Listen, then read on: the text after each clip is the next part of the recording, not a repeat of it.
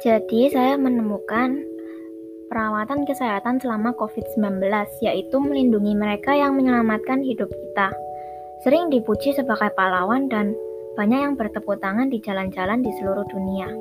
Petugas kesehatan juga menerima stigma, penghinaan, dan lain-lain. Bahkan serangan sambil mempertaruhkan hidup mereka untuk menyelamatkan kita dari COVID-19 ini. Natasha contohnya. Natasha adalah kepala perawat di Maiduguri, Nigeria. Dia menggambarkan situasinya sebagai darurat dalam keadaan darurat. Bekerja di zona konflik dan menanggapi krisis kesehatan masyarakat COVID-19 yang masih aktif. Kekerasan yang sedang berlangsung berarti dia masih menangani gelombang besar pasien setelah serangan atau lonjakan pertempuran antara COVID-19 dengan pasien tersebut.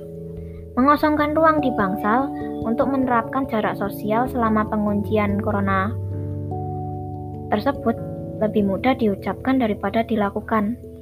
Kemungkinan dia ada bisa untuk melindungi kita semua